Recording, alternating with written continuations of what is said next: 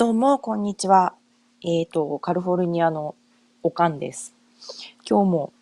ボードゲーム皆さんしてますか？今日は私は、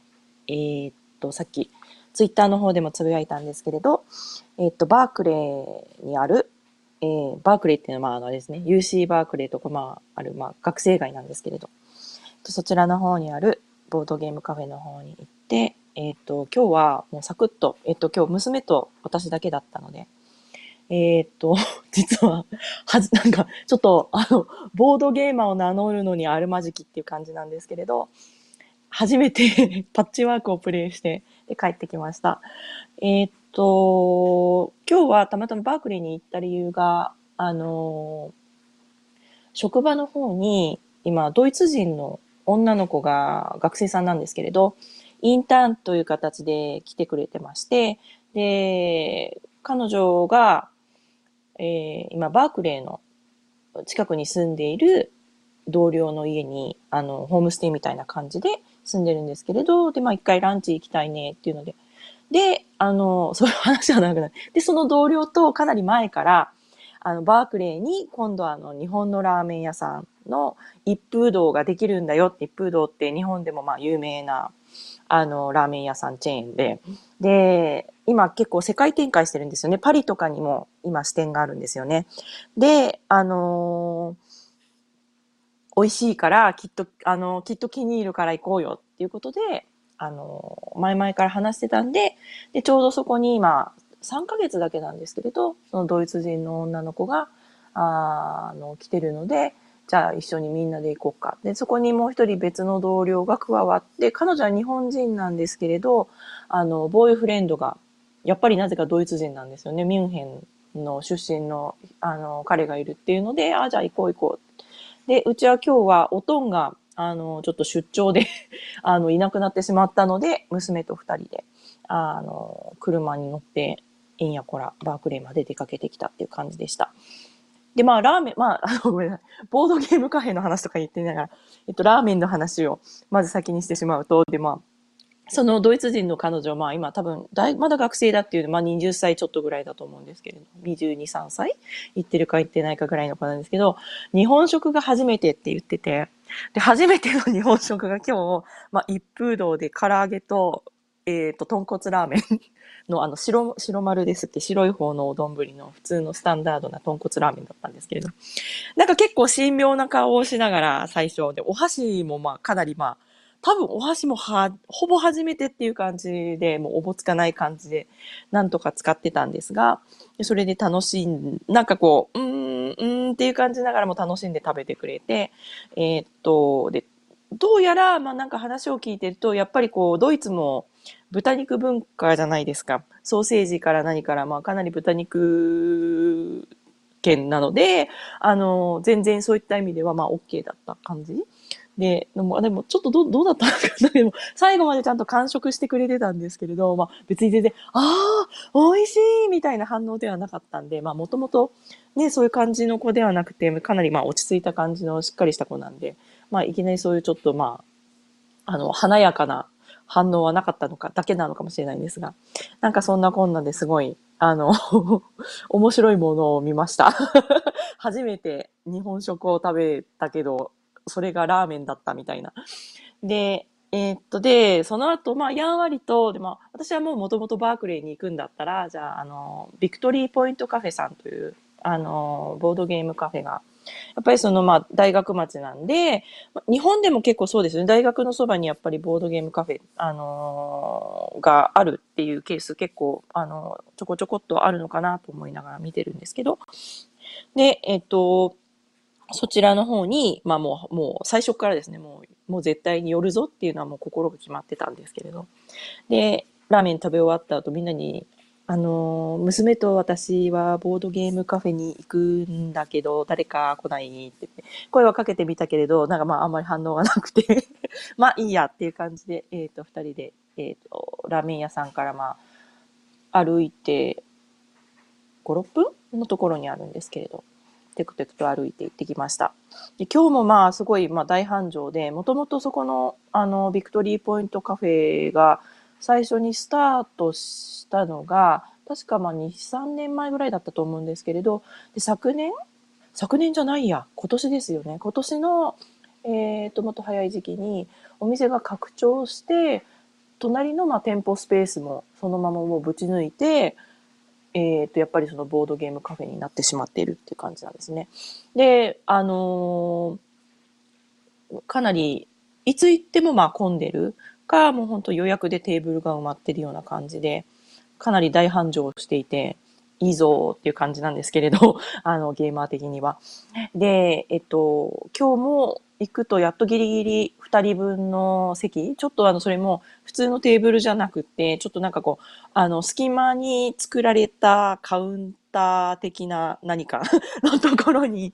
私と娘で陣取って、で、どうせならもう今日2人だから2人用がしたいよねっていうのを見てて。で、ああ、パッチワークって、そうずっと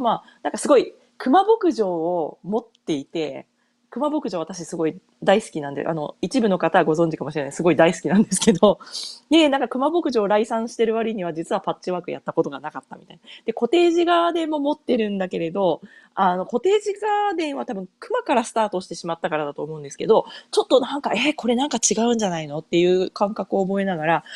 やっぱりちょっと熊派っていう感じだったんですよね。なんですけど、今日初めて、すごい初めて、ちょっと恥ずかしいんですけど、初めて、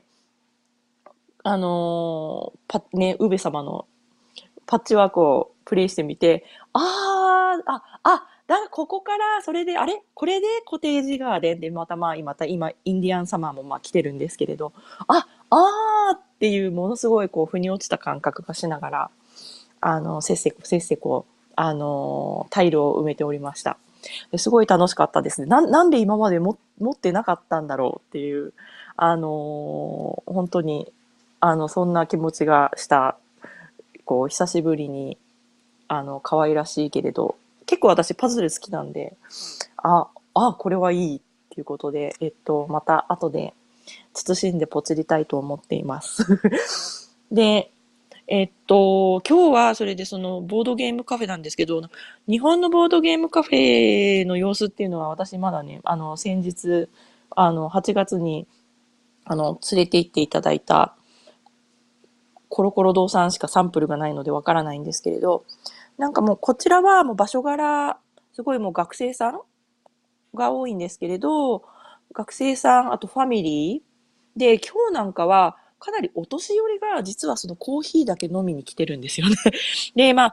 たりに、コーヒー、結構真面目にちゃんと、カ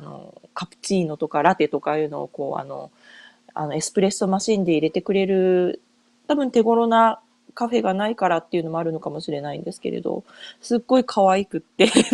おじいちゃんとおばあちゃんが、みんながワイのゲームしたりしてる中で、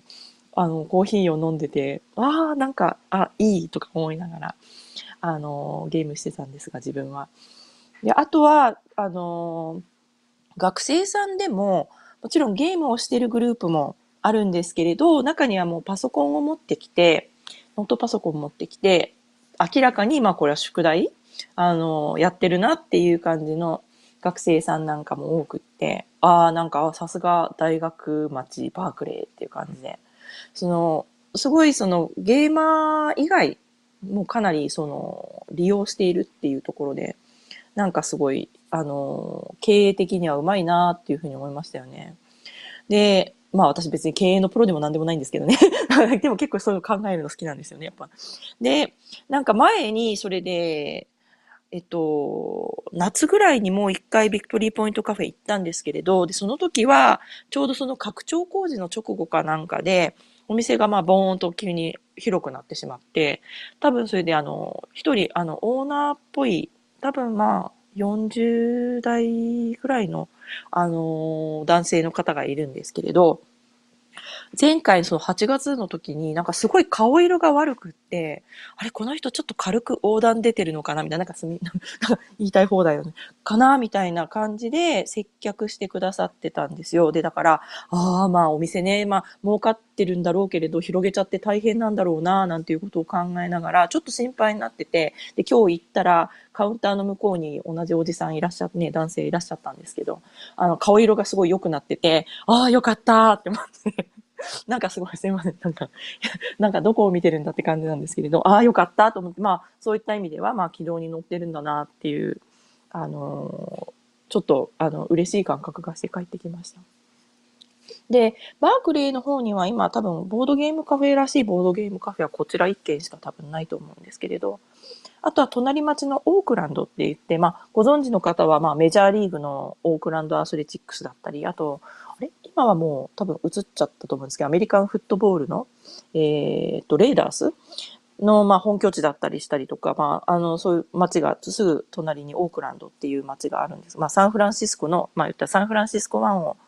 挟んで東側にあるんですけれど、そこのオークランドにもまあもう一軒、あとはカフェがあるような感じになっていて、で、まだそっちはちょっとうちはまだ行ったことがないんですけれど、まあ、こう、ちょこちょこと、立ってる感じですね。そういう意味では、なんかもう本当東京なんかを考えてしまうと、もう本当にあちこちに、ボードゲームカフェが立っているような、感じが、いつも私の、すみません、情報源がすべてツイッターっていうか、ツイッターのタイムラインからはしてるんですけれど、そういう意味で言うと、かなりまあ、やっぱり、なんだかんだで、いくらまあ、サンフランシスコ、一応まあ、全米トップ10に入るぐらいの大都市なんですけれど、それでもまあ、かなりばらけてるなっていう印象はありますよね。なんで、車に乗っていちいち行かないといけないっていう、そのあたりがまあ、アメリカだなっていう感じですね。で、まあ、そんな感じで、なんか、バークレーのボードゲームカフェについてとか言いながら、なんかあまり具体的な話にならなかったんですが。ね、今日はで、あともう一つ、カバーしてみたいなと思ってたトピックが、昨日、第1回でちらっと触れた、まあ、本業っていうか、まあなんか最近なんかだんだん自分の中ではボードゲームが人生のなんかこうなんかもう本業になりつつあるというか、まあ職業としてですね、まあ職業というかなりわいとしてやってる方が、まあ翻訳、ローカライゼーションで、そういったまあマニュアル作成だったりとか、ソフトウェアの、ローカライズ、UI のローカライズですとか、そういったことにまあ普段携わっているんですけれども、で、そちらの関係で、全くちょっとだから、普段多分皆さんここもうボードゲーマーとしてインストラクションをまあ誰かに提供するっていうのとはちょっとまた違った感じ、一歩引いた感じで、そういうテクニカルコミュニケーションっていう分野があるんですけれど、あとは私がまあ過去に少しかじったのはまあ言語学だったりとか、言語学、あと応用言語学、あとは結構哲学とかも好きなんですけれど、まあ結構ちょっとそういう観点からちょっと違う角度で光を当ててみて、何か少しでもこう、参考にしてもらえることがあればなという感じで少しお話ししてみたいと思います。ねえ。で、そもそもじゃあ、インストラクションとは何ぞやと。何なんだろうっていうのを考えてみたときに、まあ結局、誰か、そこには何かの目的とか、まずゴールがあるっていうのが基本の大前提になってくると思うんですよね。で、例えばそこで何かのやり方を説明する。何かの流れについて相手に伝える。あとは逆にやるべきこと、やるべきでないこと。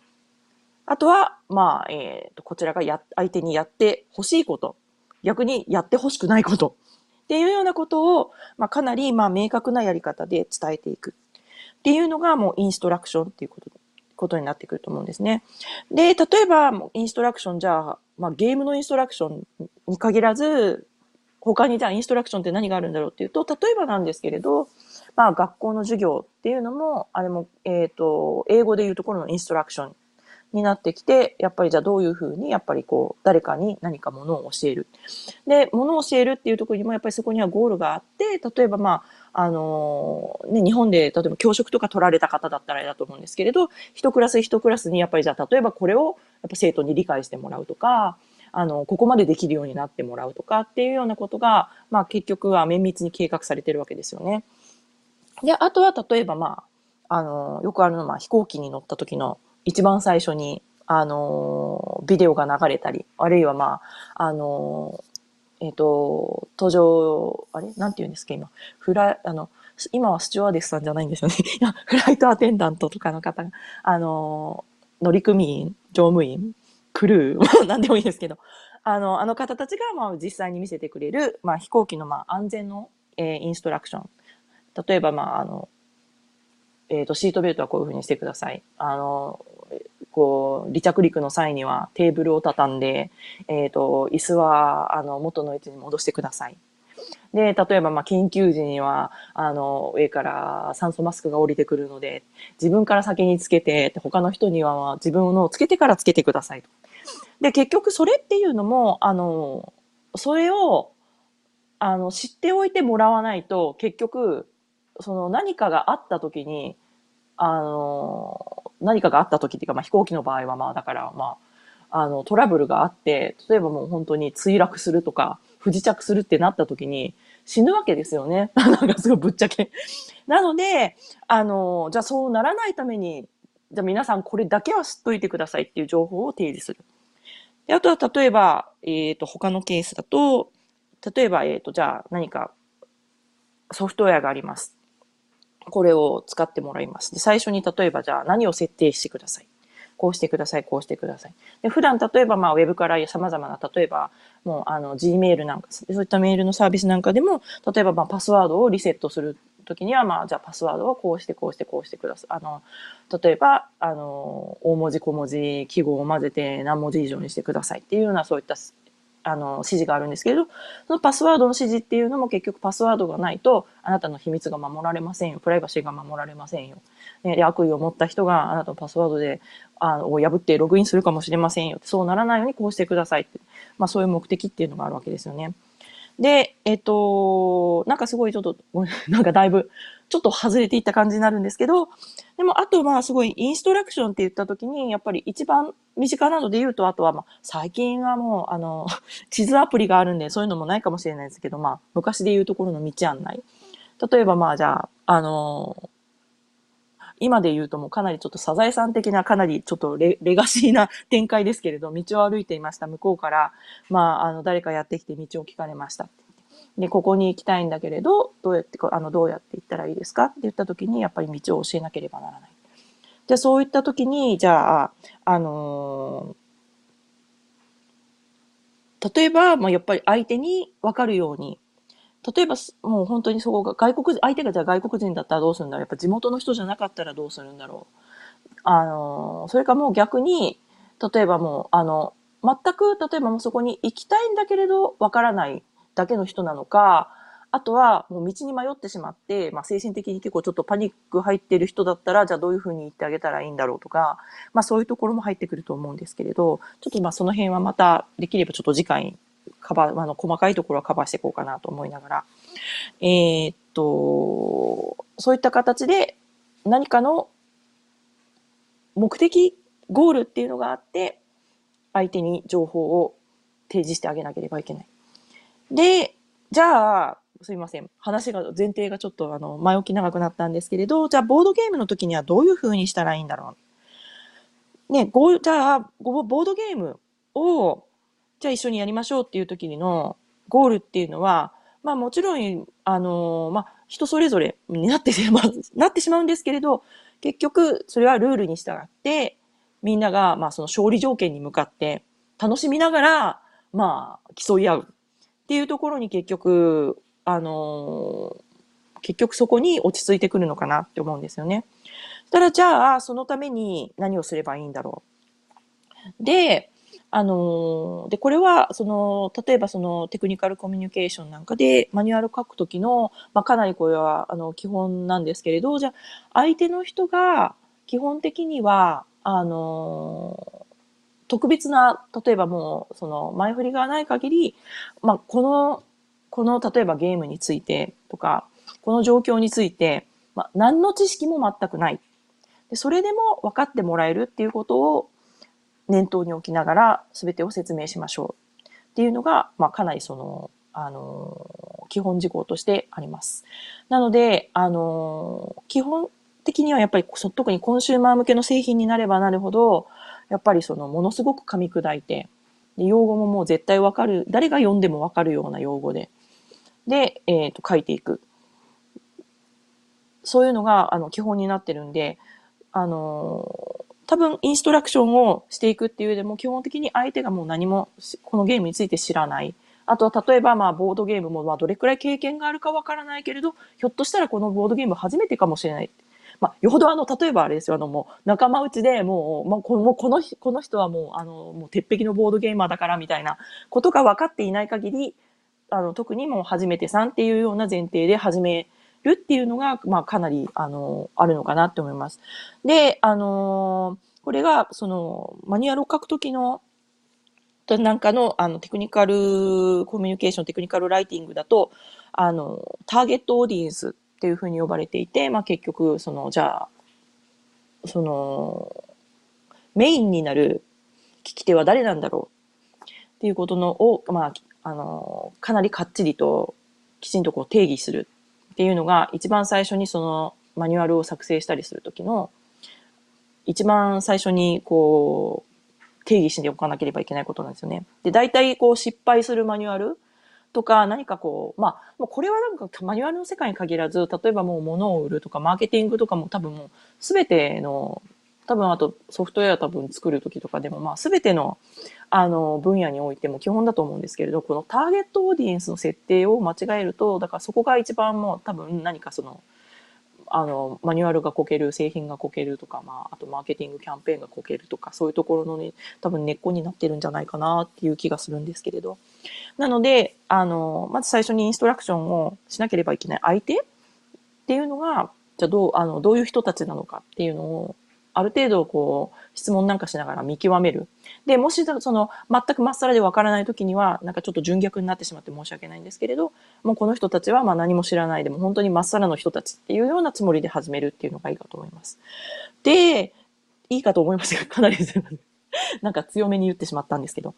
で、例えばそこに、じゃあ、もうボードゲーム初めてなんですっていう人が、例えば2人いましたって。4人用ゲームの時に。で、もう1人、例えばものすごい経験者の人がいます。っていう風になってしまった時に、まあ、経験者の人はそうなってくると、なんでこんな、ちょっと、初めての人向けのインストラクションでかったるいなっていう風になってくるんで、で、そういった時には、例えばまあ、現実のそのマニュアルなんかの中でも、例えばまあ、もうちらっとこう、箱書きみたいな感じで、上級者の方は、とか、例えばまあ、あともっとこういうふうに、例えばもうさらに突っ込んでこういうことを設定したい人はこうしてくださいみたいなふうに書き足してあるんですけれど、まあ、そういったアプローチで、例えば、情報を、例えばまあ、もうこれが分かっている方には、とか、もう、これは多分あれだと思うけど、もっとこういうふうにしたければこうしてね、みたいな形で情報を追加してあげるっていうのは一つの解決方法。で、そうすることで、まあ、初めての人でも、ある程度経験がある人でも、なんとなくこう、まろっとこう、最大公約数的に満足してもらえるのかなっていう、そういうテクニックがあるので、ひょっとしたらゲームのインストにも使ってもらえるんじゃないかなというふうに思ったので、なんとなく言及しておきます。で、で、さらに、じゃあ、誰に向かって、じゃあ、どういうふうなスタンスで、話していったらいいのかなっていうのが、はっきりしたら、じゃあ、その次に、大事になってくるのが、っていうか、まあ、考えなければいけない要素っていうのが、先ほども言ったように、結局、イ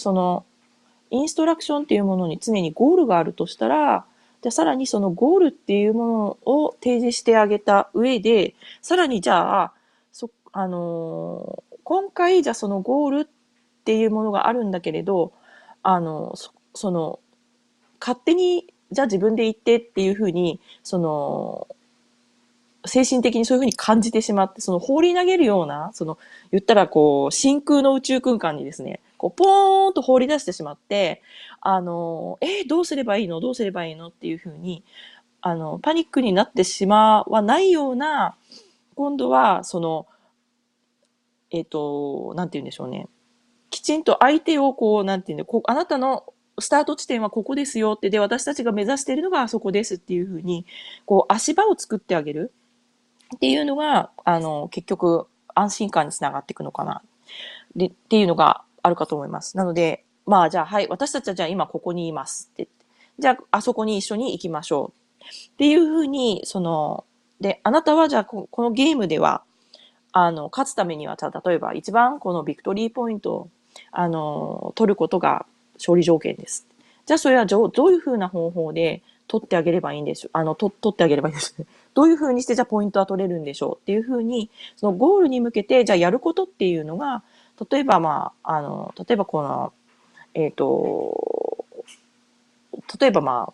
今思いついたのだと、テラフォーミングマーズなんかだったら、例えばこういうふうにして、気温を上げていくと、ポイントが入ります。で、やることが、だから、例えばそこに、ポイントを取るためにやれることは5つです。っていうふうに、もう、ボンって区切って、もう本当に大枠で提示してあげることで、あ、なんだ、やることは結局5つなのねっていうふうに、そこで、こう、かなり明確に、こう、数量化っていうんですかね。して、やっぱりそれもこう定義してあげるっていうことで、相手の、やっぱりこう、聞き手の安心感っていうのが出てくるのかな。なので、すごい、マニュアルを書いている上でも、結構くどいように、例えば何々をするには、例えばなんですけれど、何々を設定するには、3通りの方法がありますとかっていうふうにわざと明記した上で、例えば箇条書きで3つの方法が書いてあって、それをさらにブレイクダウンして、それぞれの設定方法を、流れによって、例えば1、どこそこに、ログインします。に、何々っていうふうにして書いていくっていうような書き方があるんですが、そういう形でこう、まず大枠をざっくりやることはこれだけです。でそれの方法については後で述べます。みたいな形の整理方法っていうのは、一つ、かなり確立されたアプローチとして、人間が安心感を持って聞けるっていうのが、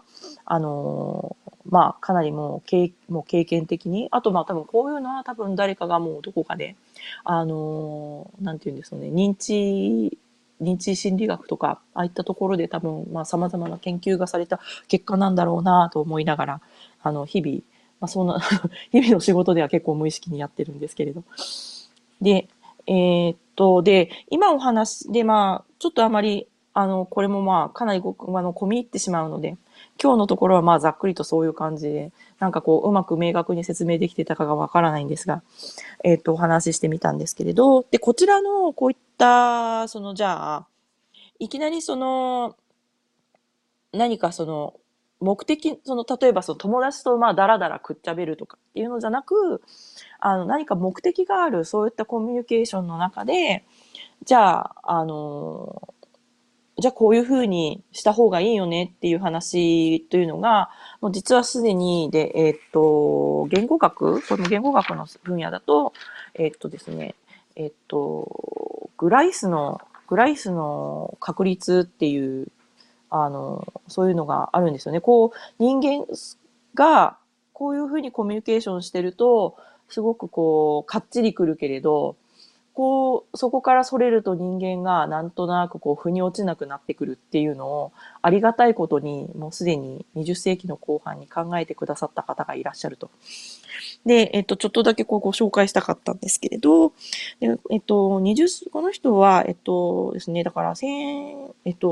つぐらいがメインだったのかな、大体20世紀後半っていう言い方をすると、まるで、自分もものすごいちょっと自分すら、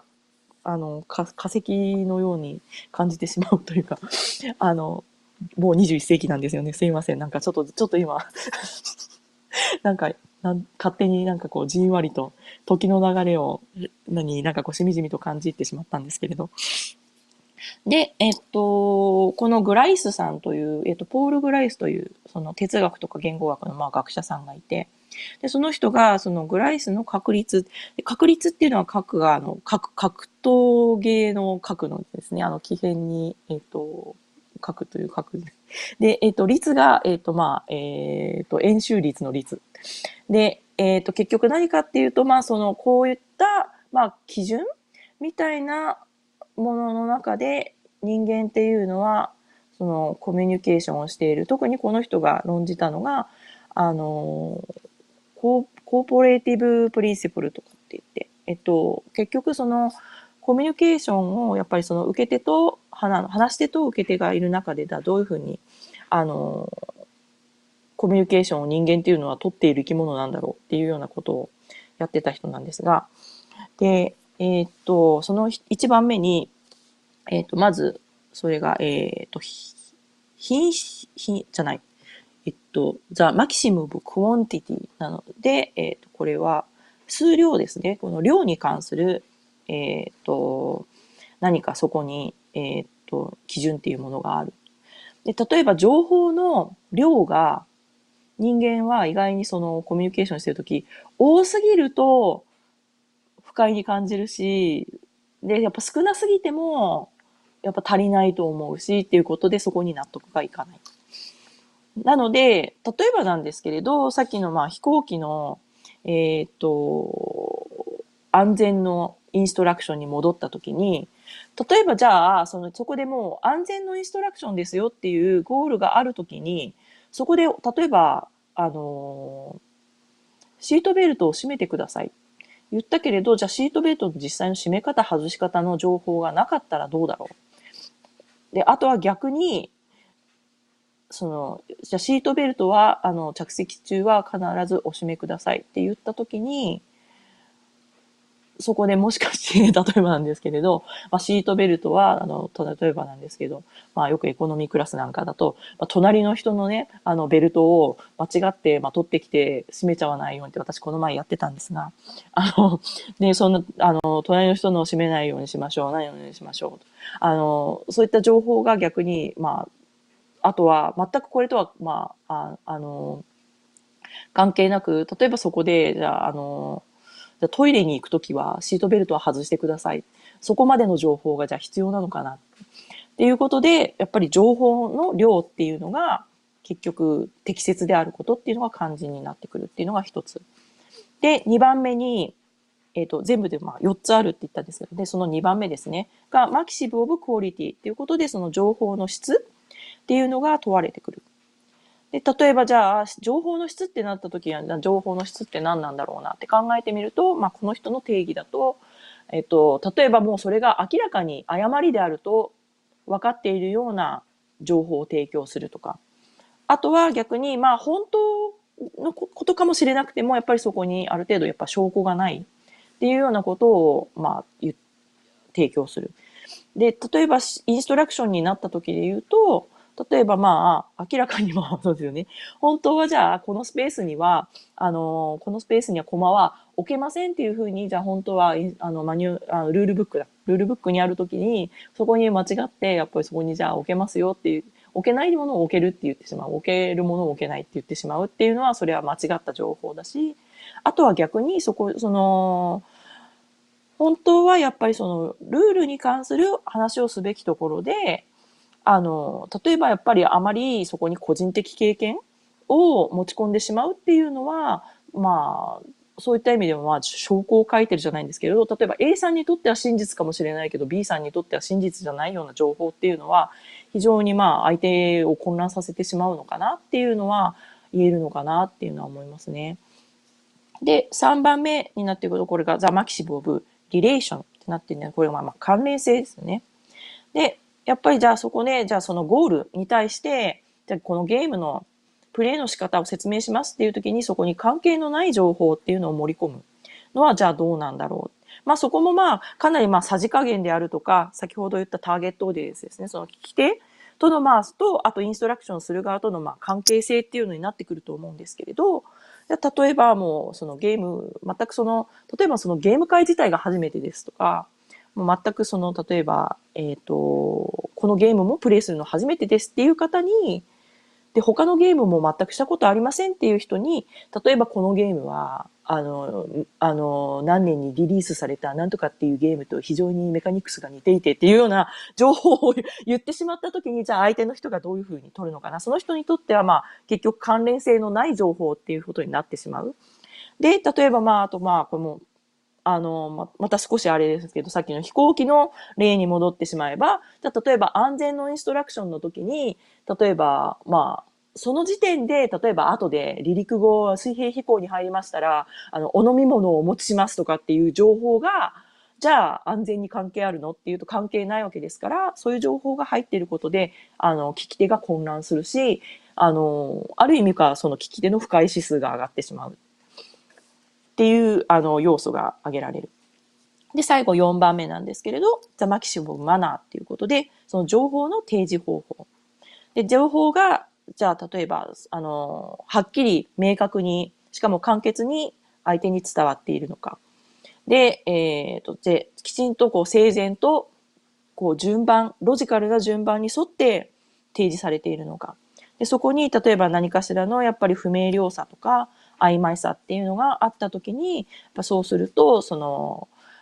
非常にコーポレーティブな、協力的なコミュニケーションっていうのが、壊れてしまうっていうふうに、この人は定義してるんです。グライスさんは。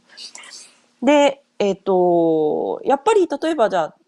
インストラクションじゃないですけれど、私たちが、じゃあボードゲーマーがルールブックを読んでいて、やっぱりたまにあるじゃないですか、すごく曖昧で、ちょっと待ってって言って、この時って、じゃあ、このアクションとこのアクション続けてできるのとか、でそういうのが、非常に例えば、よく書けてる、ルールブックなんかだと、もうすごい丁寧に書いてくれてますよね。こういう場合にはこれはできるけど、こういう場合にはこれはできませんっていう書いてくれてるんですけど、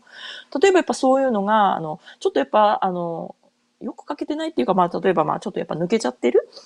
時には、そうなってくると、やっぱ結局、ボードゲームギークとかに行って情報を探さないと、やっぱ確実なことがわからないとか。で、そういう風になってくると、やっぱそこで人間のストレスレベルっていうのが上がるわけですよね。で、同じことで、例えばじゃあゲームのインストラクションの上でも、じゃあ、ちょっと待ってって、さっき、さっきこれはできるって言ってたのに、その場合にはできないんじゃないのみたいな風にして、やっぱ頭の中のロジックがだんだんこう噛み合わなくなってくると、やっぱりそこに、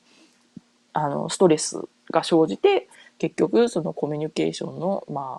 ほつれというか、ポロポロっとこぼれて壊れてくるところが出てくる。で、すごいすみません。随分最初、なんとなく頭の中で想定してたより、かなりごっちゃりした、ごったに的な説明になってしまったんですけれど。そういうことで、結局、じゃあ何が言いたかったかっていうと、じゃあインストラクションっていうコミュニケーション、結局そこにゴールがある、目的があるときに、じゃあ、どこが適切なラインで、じゃあどこが適切じゃないんだろうっていうのを、やっぱりすごく、もうすでに、いろいろとそういった議論とか考えてらっしゃる方もいっぱいいらっしゃるし、ちょこちょこってタイムラインで流れてくる中で、それぞれの問題意識、それぞれの問題解決っていうのも持ってらっしゃるとは思うんですけれど、そういった形で、実際、コミュニケーションっていうものを結構眺めて、論じている、学者さんなんかの中にはそういう考えっていうのはあるんだなっていうことですよね。で、すごい人間っていうのは本当に意外と、なんて言うんだろうな、センシティブというか敏感なんだなっていうのは、本当に日本語でいう空気読めないじゃないんですけれど、やっぱり実はものすごくじゃあどこに線引きがあるのっていうのがはっきりとはしないけれども、やっぱり何かしらの情報が提示された時に、それがもう、そうだよ、これこれっていうふうに、もうがっしりストライクゾーンに入る情報っていうのと、これ違うんじゃないって噛み合ってないよねっていうところの、やっぱりストライクゾーンから外れている情報っていうのを、実はかなりつぶさに感じながら考えながらコミュニケーションしてるんだなっていう、人間って面白いですよね。そういう意味でね。で、結構私もコミュニケーションとか好きなんで、そういうのは、結構日々、ぼんやり考えてみたりとかしてるんですけれど。で、そうですね。今日はこんな感じかな。ちょっとここから先、また例えば少しそうですね。まあ、次回予告も兼ねて少しあれなんですけど、なんとなくそういった形で、共有できたらなって思っていた、内容で言うと、その先ほど言った、じゃあターゲットオーディエンスの設定の仕方であったりとか、あとはその視点の統一っていうような話もあるんですよね。じゃあ、例えばじゃあ、インストラクションするときに、じゃあ、誰の立場に立ってどういうふうに、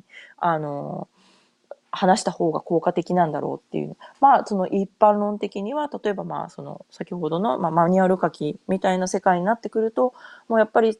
例えばもうソフトウェアのマニュアルだったら、基本的にはやっぱりそれを使う人、ユーザーの視点っていうところに立って、まあ、全てを眺める。っていうふうに、まあ、基本的にその定位置が決まってるんですね。なので、例えばそこがまたブレるっていうか、その言ったらそのカメラ位置が、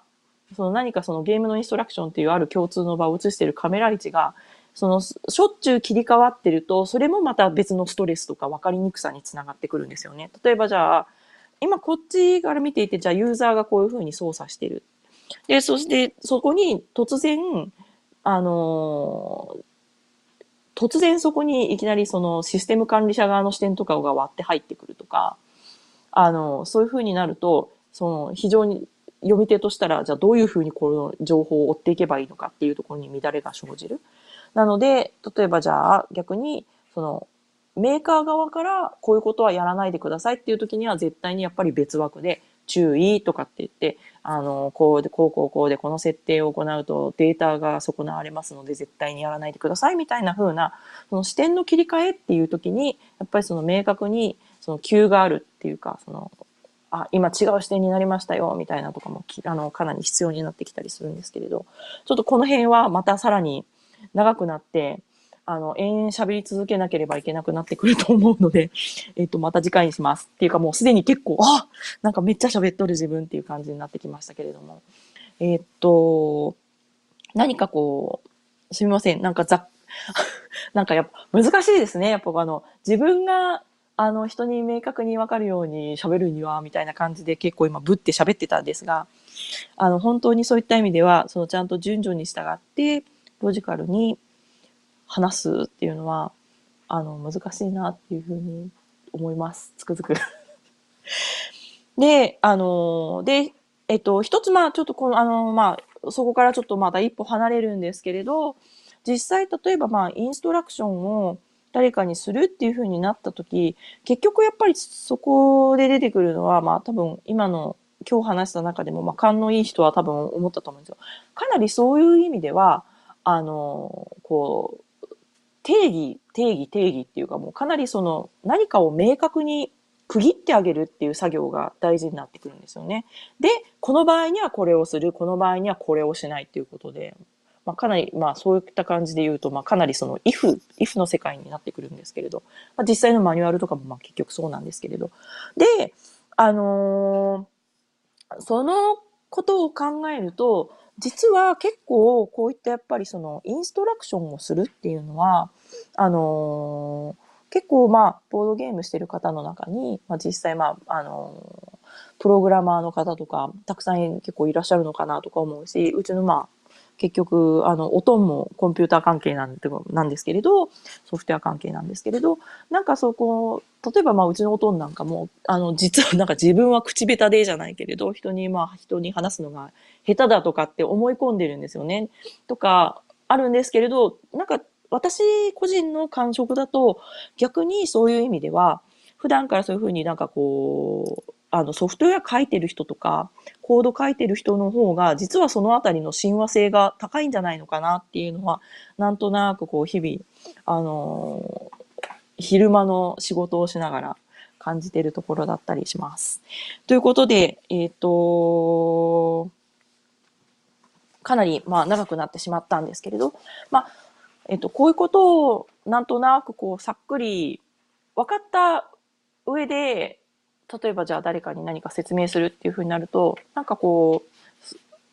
う、まあ、少し楽になれたりしないかなということで今日はお話しさせていただきました。まあ、少なくともなんかそういうのをまた考えてる、結構すごい、まあ、考えて何かこう普遍的な何かを導き出そうとしてる学者さんがいるっていうのとかは結構自分にとっては結構おーって、あ、そういう結構やっぱこれ普遍的な課題なんだな。